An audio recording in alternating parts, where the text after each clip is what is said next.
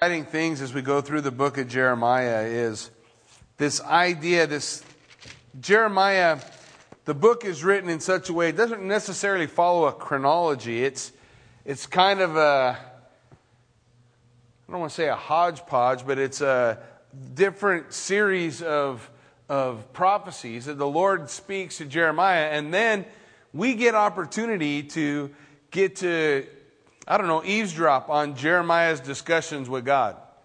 Remember last time Jeremiah wasn't very happy.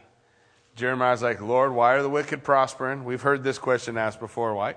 Why do the bad people get away with things? Why do good people suffer? And Jeremiah, you know, he had that he had that problem with God and and we we talked we discussed the fact there's only two possible reasons. Either one, God's not sovereign, and Jeremiah didn't believe that, or God's not good. And that's where Jeremiah had his struggle. So he was going to straighten out Jeremiah last time we were together, and, and or Jeremiah was going to straighten out God. So, so the Lord spoke with him and dealt with him as we uh, picked up in chapter 12, all the way down to verse uh, 6.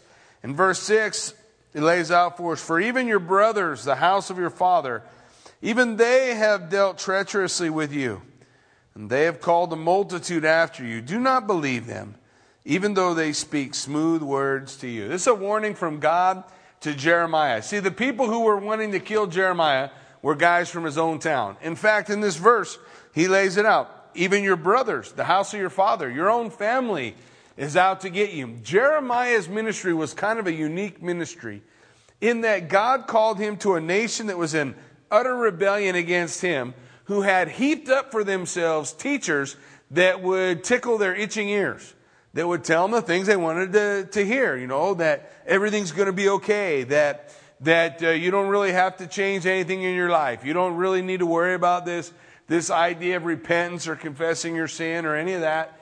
You know, everything's good. And so they would, they loved to listen to them. And along comes Jeremiah, who was a young man when he began, right? In the beginning, Jeremiah chapter 1, the Lord said, Do not despise your, or don't let them uh, despise your youth. Don't let them look down on you because you're young. Because God says, I'm going to put my word in your mouth. You just share it.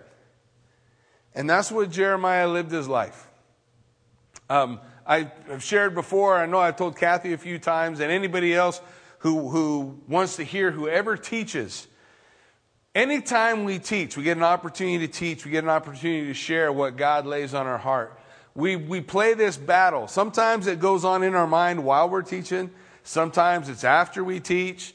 We have this idea, did I do okay? Did I mess it up? Did I, you know, what should I have said? That, you know, I, I shared this wasn't in my notes or, or, you know, I totally got lost on mine or whatever. And I, I used to judge a message based on whether or not people came forward at an altar call, or whether or not people came forward for prayer, or whether or not anybody came afterwards and said, Wow, Jackie, you know, that's really good. And it's kind of a miserable existence when you do that because when you teach three times a week, you know, those things don't always happen. Sometimes people just happy they made it out alive. Get out of here and go someplace else, you know, and and, uh, you know, through a, a, a, great old saint, there was a, a fellow at our church. I, I, bet the 15 years I was at JS, he probably said three words, but he was always there. And one day he came up, had a word of encouragement for me, and, and really from that point on, my attitude has been I just share what God lays on my heart.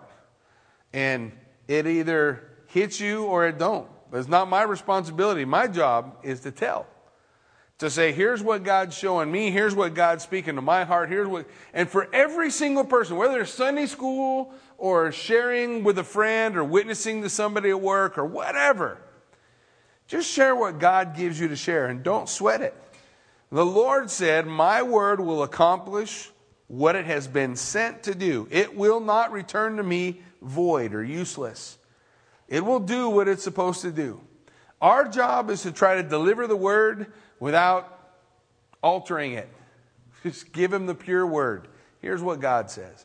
Well, that's what Jeremiah was about. Jeremiah was sharing. The people didn't like his message. Because listen, I want you to understand it's at a time where the nation is is really excited about their future. But Jeremiah comes and says, You don't have one. They're all excited about all these alliances they've made and that they're going to be able to be delivered from their enemies. And Jeremiah is saying, You're not going to be delivered. You are going to face judgment. You will go into captivity. You're going to lose your house. You're going to lose everything. But Jeremiah, he, he, that message was not to steal hope. The message was to say, so lay it down, receive the judgment of God, and move forward. But they wouldn't receive the word that Jeremiah gave. So at this particular point, we're only in chapter 12, there's going to be a lot more death threats and attempts on Jeremiah's life. He becomes, if it's even possible, less popular than he is right now. And as he moves forward, but right now, those death threats are coming from his family, his own brothers, his own friends, the kids he grew up with. In our walk with the Lord, sooner or later, I think for every single one of us, there comes a time when we have got to make a stand for God. And when we make that stand, it's unpopular with our friends, and sometimes it's unpopular with our family. Sometimes we lose relationships over it. But it is so vital for us to make that stand. Because once you've done it one time, the next time is easier. And the next time after that is, is even easier than that.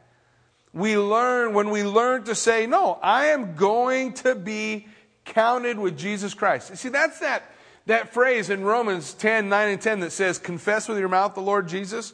That confess doesn't just mean I believe Jesus exists. It means with your mouth, with your life, you're confessing Jesus and what you do and who you are and what you say.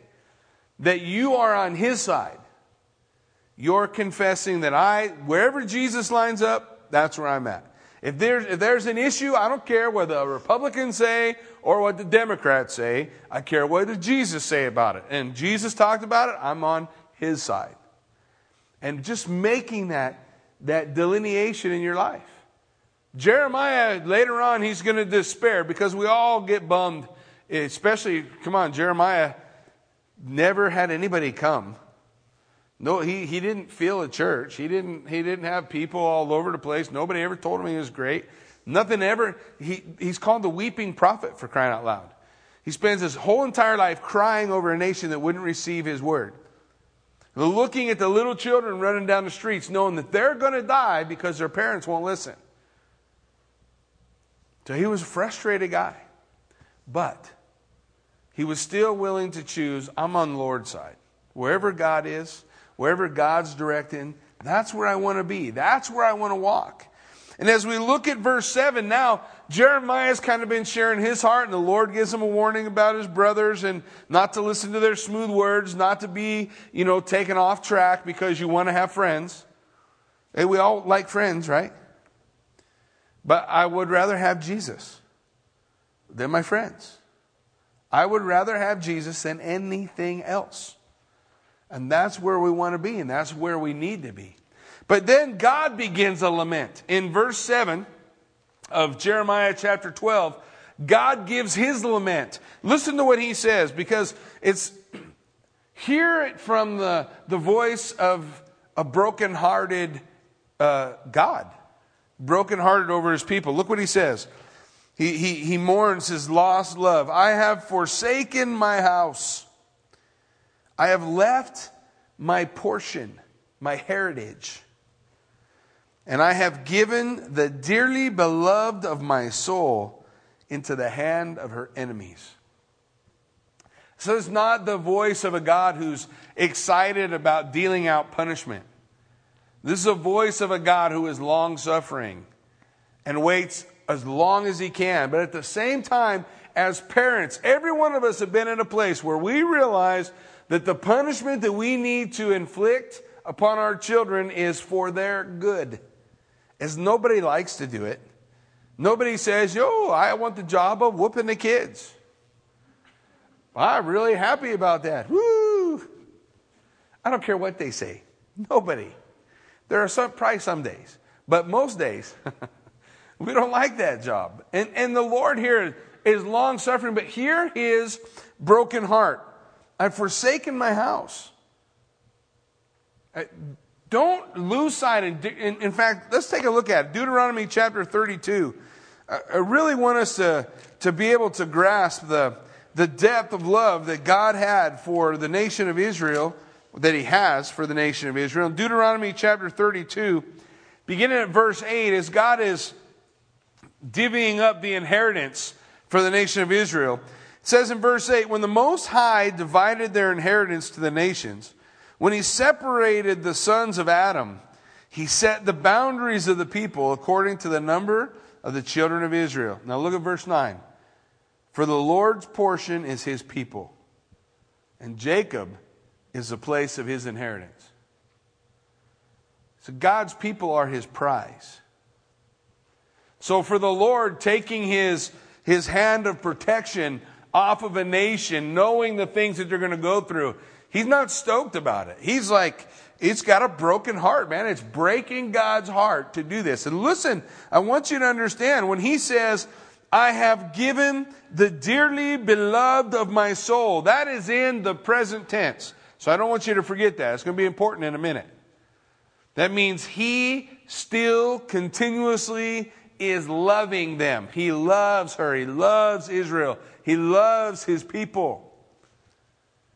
But like a parent saying to their child, This is going to hurt me more than it hurts you, I think in God's case it's true. When you think about the price it cost him to redeem us, the price that he paid truly hurts him more than it hurts us. And his desire for us is so intense, it's so incredible, this, this furious love that God has, this desire to, to really be a part of his people's lives, but they had rejected him.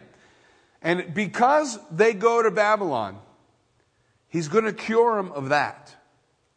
He's not going to cure them of their legalism. That's going to come up. He's not going to cure them of other issues with sin. But they will not, after this time, 70 years they spent in Babylon, they will not be a people who serve all these other gods. They might not come after God with their whole heart. We can sometimes be guilty of that, right? But they are not going to fill their house with idols anymore. He's gonna, he's gonna fix that with them. I just, I just hear this, this attitude of love from God as He is giving over His dearly beloved. Now, also remember, God pictures Israel, the nation, as His wife.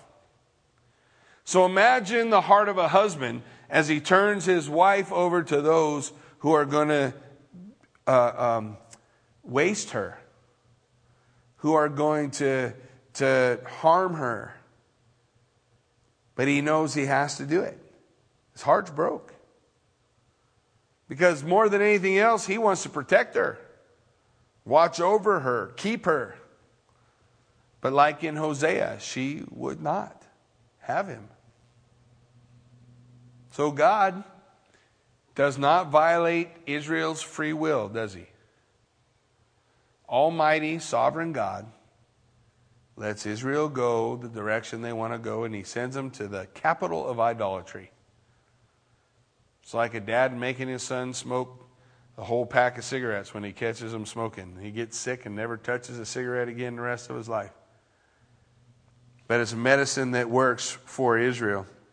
In verse 8, he says, My heritage, and again, when he speaks of my heritage, my portion, the, the people Jacob, uh, Israel. My heritage is to me like a lion in the forest. It cries out against me. Our grumbling, our complaining, our mourning, our rebellion, our arguments is like roaring at the Lord. This is the attitude of the people as they as they call out to him. They're not happy about the way things are going in their life. They're not happy about what's happening. They're not happy about having anything come between them and their wants and their desires, like a spoiled child. So the Lord says they're like a lion who cries out in the forest against me. Their complaints, their rumblings, their, their, their arguings, they're roaring against him. And then at the end of verse 8, he says, Therefore I have hated it. Some say, Therefore, I have hated her. When we, I mean, that, I hope never to be on the side of something God says He hates. I hope never to be my voice in the Lord saying, I hate when you do that. I hate when you have that attitude. I hate when that's in your heart. And I'm sure there are things in my life, I know there are things in my life that God hates that he doesn't want. But here, somehow reading it on the page, these complaints like a lion roaring at the Lord, and the Lord saying, I hate her. But in the Hebrew, that word hate is, is not a, a, a, violent emotion like we use the word hate. It is uh, an idiom for, for choosing or rejecting. Like or, or Jacob I have loved, Esau I have hated. It's not a violent emotion, it's a idiom for choice. Jacob I have chosen, Esau I have rejected. In this case, he's rejecting the nation Israel.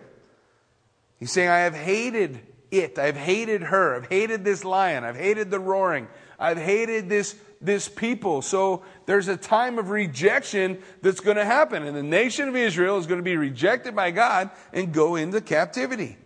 What do we discover about these things? We discover, folks, that when we find ourselves rejected, going through hard times, going through famine, going through the dark, going through battles, going through whatever, that's when we cry out to the Lord. That's when our heart turns back to Him. And don't lose sight, please, of the reality that the most important thing to God is not whether you have a nice car or enough food or that you never are hungry. The most important thing to God is that you make it home safe. That's it. So if God says, in order for you to make it home, to be with me eternally, if that means you need to grow up in this place filled with wars and violence and hatred because in that place you're going to call on my name and I'll be able to deliver you into eternity, so be it. We have to learn to trust the hands of a God who loves us so much that he'll do whatever it takes to get us home. Whatever is required, whatever he needs to do. And I always, I hope I always am willing to see the, the, the, different things in my life, the, the random, what seems random occurrences, or whether I, I like get a ticket this morning, or I don't get a ticket this morning, or I get this or that, or whatever happens. All of those things, it's not, it's not this person's fault or that person's fault. Most times my fault, but, but in all of that, it's, I want to see the fingerprints of God in it all. Hey, I may never get to, to talk to that cop again, but I had an opportunity to bear witness to him about the love of Jesus today. And so it cost me 10 bucks. Could have been worse, right? I'd pay 10 bucks to witness to a lot of people. So, it's, you know what I'm saying? Look for those willing to see that this isn't something that's, that's come to ruin my day. It's an opportunity. It's an opportunity for us to love. It's an opportunity for us to, to come alongside a brother, whether they've done you wrong or they didn't. Who cares? There's not one of us in this room who ain't done somebody wrong at some time. And what we want to experience is grace and forgiveness. So, what should we sow? Grace and forgiveness. Let it go. Let it go and let God do the work that God wants to do, how He wants to move in our life. In verse 9, He says, My heritage is to me like a speckled vulture. Now, I love it, these kind of verses in the Bible, because this is a, a, the, the translator's worst nightmare. It's a Hebrew word, and they don't know what to do with it. I think the King James Version calls it a hyena, a speckled hyena. But yeah, it's supposed to be a, the best they can because it's it is a, a speckle a bird that's different from all the other birds. Why a vulture? I don't know, but which one? The speckled, the, the gray speckled bird? No. Yeah. Sing it. I'll sing it to you sometime. Well, now's a great time. the gray speckled bird. But anyway, this, the point is that the nation, his heritage, his portion, is different from all other peoples. Is that not true in history? Look at the Jew. Where did the Jews ever live where they were just absorbed into society? Nowhere. They never did. The Lord said, You are my special people, my peculiar people. The same term God uses toward the church, that we are His special people. We're not supposed to blend in with everybody else. He calls us, Be ye separate, be ye holy. Step out from among them. Be different. Where, that's that whole stand with the Lord. Wherever the Lord is, I'm going to stand with Him. Everybody else thinks that's weird, that's dumb, that's crazy. So be it. It's crazy. I'd rather be found standing with Jesus Christ than found standing with anything else. So He says, You're, a, you're this speckled bird, and all the other birds hate you. Isn't that true? All the other birds hate you. So they're just, they're just going to peck you like crazy. The vultures all around are against her. Come assemble all the beasts of the field. Bring them to devour. Now listen, when we look at, at prophecy, we want to understand that prophecy through the eyes of Matthew, who wrote the book of Matthew. He's the one in the New Testament who really began to pen for us the truth of prophecy having what's called a near fulfillment and a far fulfillment. Matthew begins to paint that picture, a dual fulfillments, that these things spoke of that which was near and they occurred, but there was more that, uh, that, that we see in other ways. Now, here's the way they, they describe it for you in Bible college. They describe it like this. You have the, the, the literal fulfillment. That's the near literal fulfillment. And they, they describe it to you like a, like a, a um, slide projector. And you know, if you, if you have a slide projector on a table and you put a card right in front of it, you can see the slide. It's small and it's hard to read, but it's right there, right? And so that's the, the idea, the literal fulfillment. It occurs at that moment, the people whom the, the prophet was talking about. But then, but then you have this screen. So you, you take that away and then it shines up on a screen. Now on the screen, it's much bigger. It's easier to see the, the details in regard to that. So the, the next area uh, prophetically is the messianic fulfillment. The messianic fulfillment, that fulfillment in Christ. Jesus said these scriptures speak of him. And we'll see many times in the prophecies those events, those things pointing to an occurrence in the ministry or relationship of Messiah to his people, Messiah to the nation Israel, Messiah to the world, or Messiah to you and I. So there's a many times a messianic fulfillment. So you have a near, a, a literal, a messianic, and then an eschatological. Can anybody spell that? Eschatological fulfillment. Eschatological just means um, the last. Uh, Eschatology is a study of the last days, the last events that will occur. So then you have that ultimate fulfillment, and each one gets bigger, and we see more detail. You guys hear what I'm saying? So when we look at it, as we look at these prophecies, we, we can begin to recognize there are those things that occurred, that occurred that moment when Babylon took the nation into captivity, but also isn't there a time eschatologically where we're going to see Israel standing alone? With all the other birds and beasts of the field after him? Well, all you got to do to see it is turn on the news. Because the only people who used to ever side with Israel was the U.S. And now our president is calling for the lines of 1967 for them to give back half of Jerusalem, which, by the way, Israel considers their capital. You may not know this, but in Israel, whenever you have embassies from other countries that come to your country, where do they all come? They come to your capital. You know where they are in Israel? Tel Aviv. Because none of them will acknowledge Jerusalem as the capital of Israel. Now, the, the President Obama has said, here's the key to peace. We must have a Palestinian state. So we need to give them back all the land that you got in the 1967 war. You need to go back to the 1967 line. That's when there was a wall in the middle of Jerusalem. You need to give them all that back.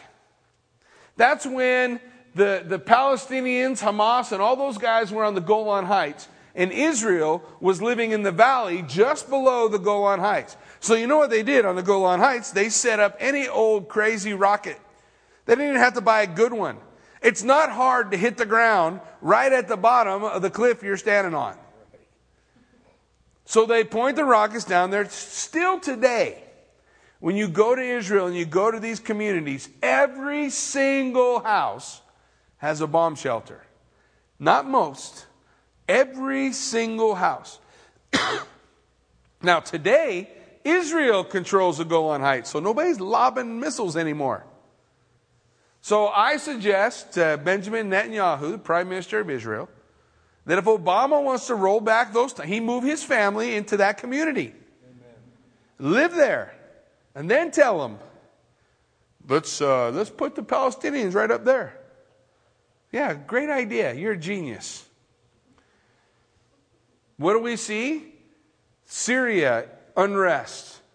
Iran, Iraq, unrest. Iran probably, some people say, on the, on the very brink of, of being able to create for themselves nuclear weapons, which is incredibly interesting in light of the prophecies in Ezekiel 38. When we talk about the Gog Magog invasion and the fact that there will be nuclear weapons used in that, that God is going to turn against the people who try to use them against Israel. Those, those things are setting up. And as he says here, you're, you're, you're a speckled bird and you don't fit in anywhere. And no matter where you are in the world, prior to 1948, who in the world cared about Israel? Who cared about whatever, Palestine, whatever it was called? The people who lived there didn't even want it until they gave it to Israel. And now we hate them all. We hate everybody. Oh, that's terrible, terrible, terrible. You gave them the desert and the marsh. We didn't give them something great. We gave them deserts and swamps. And Israel drained the swamps and turned it into fertile farmland. And they made the deserts bloom. And now all of a sudden, um, yeah, we need to cut you in half. Well, then I say we give California back to Mexico and Texas while we're at it. Good idea, it's not a bad idea, is it? but the, it's just it's just remarkable to me. Here the scriptures say, wherever his beloved is, they, nobody else likes them because they're marked with a fingerprint of God. It's kind of like the way it ought to be with a believer, right? A believer should not fit in in the world. Shouldn't. The world shouldn't like it.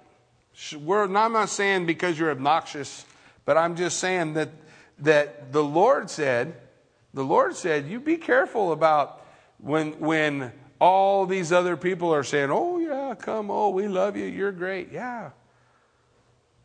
Shouldn't be that way. Jesus said, in this world you will have tribulation.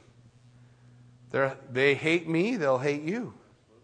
If they don't, something's wrong. Something's wrong. For the nation of Israel, this, this is that prophecy. In verse 10, he goes on Many rulers have destroyed my vineyard. Now, we're going to see over and over again, especially when Nebuchadnezzar comes, uh, he's going to destroy Jerusalem three times. And uh, the last time, he's going to destroy it really good. The Romans are going to destroy it a couple of times. The Moabites, the Ammonites are going to come with the Babylonians. So you have a multinational conglomeration when Babylon takes Israel that are all coming against his vineyard, his vineyard being the nation of Israel. Now, there's something interesting to consider as we consider his vineyard being the nation of Israel, and that's what Jesus said in John chapter 15, I think it was, as they're passing by the temple, Jesus said, I am the vine, and you are the branches. The vineyard now is those who are in Christ Jesus, those who are in Him. So we see that. As we take a look, he says, Many rulers have destroyed my vineyard, and they have trodden down my portion underfoot. So keep in mind, God still considers them His. And what, they're, what people are doing to them, God cares about. They're, they're trampling my portion. They're walking over my people. They have made my pleasant portion a desolate wilderness. I want you to look at this word desolate. We're going to see it like four times here. They have made my pleasant portion a desolate wilderness. They have made it desolate. Desolate it mourns to me. The whole land is made desolate. And then he says, because no one takes it to heart. Literally, because no one cares. One of the, the, the sad uh, prophecies in Ezekiel talks about the Lord looking to and fro for someone who would stand in the gap. And he found no one. No one. The scriptures are pretty uh, um, simple to understand in its declaration and our attitude toward Israel. It says to pray for the peace of Jerusalem, right? It's not a suggestion. Like if you if you want to, we're supposed to pray for the peace of Jerusalem. That's God's city. Beyond the nation of Israel, that's God's. That's His land. He's put His fingerprint on that piece of dirt. That's why people throughout time have fought over that piece of dirt. Because you and I go look at it, even we, we all go down to Israel and we pull up to Jerusalem, we see them tall walls, we see all the, the Temple Mount and all the splendor. And ultimately, what you come back from is this a big rock in the middle of uh, other big rocks. A rocks. With a lot of big rocks all around that. Just like Buell.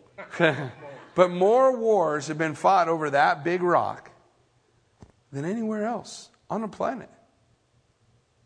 Why? Because God put his fingerprint. God said, I'm going to rule from the throne of David here. And so Satan puts his, his armies, the, the spiritual warfare that begins to take place, has been taking place for at least the last 6,000 years. Well, he goes on to say in verse 12 the plunderers have come on all the desolate heights in the wilderness, for the sword of the Lord will devour. Now, don't lose sight. Who is bringing the Babylonians and all these people who are going to trample? It's God. It's His hand, it's His sword. We look at the things that occur in our life and we want to blame this person did me wrong, or that person said this, or this person did that. Rather, we ought to say it's the sword of the Lord. It's the hand of God in my life. And I'm not going to, I refuse to be angry at this person because of a supposed wrong I think that they did to me when I believe God is sovereign and working in my life. And so God uses him to get my attention. So my attention needs to be with the Lord, not my anger toward the Babylonians. And that's the mistake the nation of Israel makes. They focus all their attention on Babylon's my enemy. But the scripture tells in the book of Ephesians that we do not battle with flesh and blood. Our battle is not that way. We do not, we do not fight through, through carnal means, right? The weapons of our warfare are not carnal, but mighty in God for the pulling down of strongholds. We're supposed to look to the Lord, submit ourselves to Him, receive that correction, direction, or, or whatever it is that God is, is using. Sometimes He directs us. None of us like closed doors, do we? they just closed that door on me. I don't know what they think. I have every right to have that. door. In fact, I will kick that door open. Just leave the door alone. They didn't close it. God did. Well, that door wouldn't have been closed if this person had did that. Really? God's still sovereign, and that door's closed. I don't know. Maybe God is trying to get our attention and move in a different direction. And not say, I need what I, this is, I want it now, this is how I want it, this is the way I want it, this is how I want it all to be put together. No, I want to report to the Lord and say, God, I'm a tool fit for the Master's use. You want me to be a hammer? Make me a hammer. You want me to be a jar? Make me a jar. You want me to, whatever. Whatever you need. That's what I want to be. That's what our attitude needs to be, and, and recognizing that it's the hand of God. From one end of the land to the other end of the land, no flesh will have peace. They have sown wheat, but reap thorns. They have put themselves to pain, but do not profit. But be ashamed of your harvest, because the fierce anger of the Lord. They're going to plant, but they don't get it. They plant the wheat, they do the work for the wheat, but before the harvest can come, the other people swoop in and take it. They do all the work, the Babylonians get all the grub. God, through the prophet Jeremiah, tries to get them to stop. But even as the Lord goes through this lament, he comes to verse 14 and he radically changes what he's talking about. He radically changes his focus and immediately begins to talk about grace and restoration because that's the heart of our God. Is not glory in the destruction of the wicked, but that they would turn, that they would repent, that they would live. For thus says the Lord Against all my evil neighbors who touch the inheritance which I have caused my people Israel to inherit, behold, I will pluck them out of their land.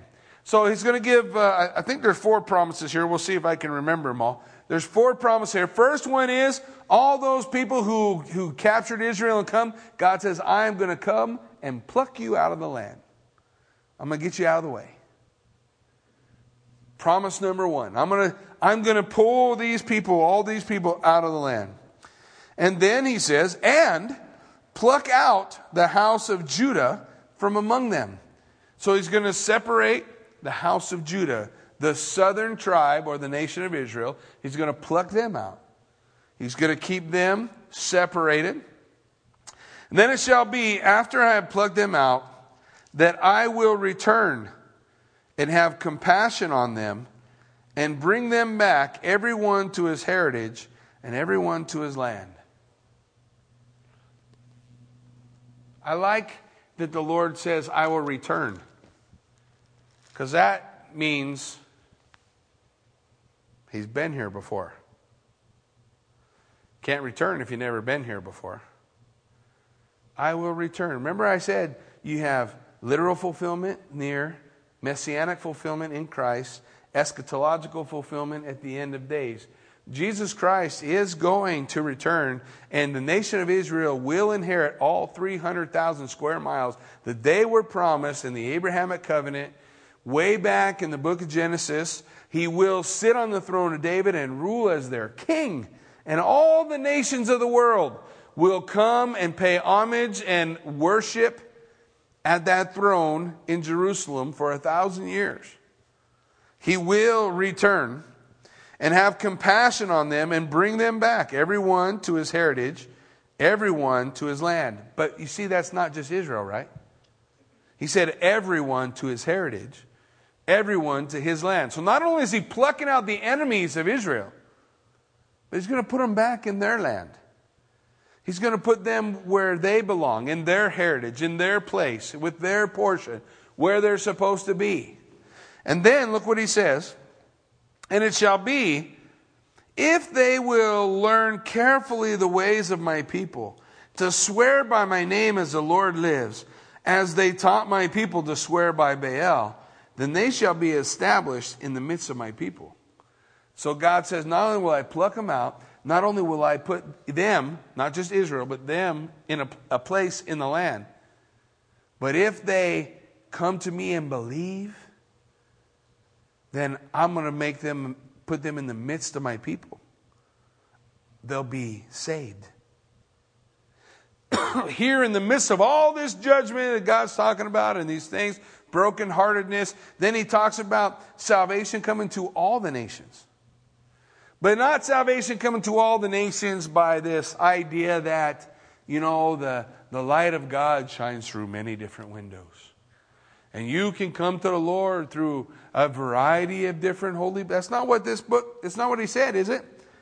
To swear by my name, as the Lord lives, as they taught my people to swear by Baal. So to turn away from the false gods and turn toward the Most High Yahweh, to turn toward the Lord Almighty, the Lord God, then shall they be established in the midst of my people. But you see, that promise also has a dark side to it, right? Because he says, But if they do not obey, I will utterly pluck up and destroy that nation, says the Lord. To me, as we look at this, verse 14 through 17, we see again literal fulfillment, messianic fulfillment, but the eschatological fulfillment, the, the ultimate fulfillment in the end of days, I see the judgment of the nations in Matthew chapter 25. when all those nations who have who are here on planet earth at the end of the tribulation period as jesus christ has returned the battle of armageddon is over there is the judgment of the nations that's that section of scripture that Jesus is talking about, and he says to those on his right hand or those on his left hand, Inasmuch as you did it to these or didn't do it to these, the least of these, my brethren, you did it unto me or you didn't do it unto me, he divides them. And one are the sheep, and the other are the goats. One is accepted, the other is rejected. One enters into the kingdom age, and the other doesn't. They don't enter in. For the Lord knows how to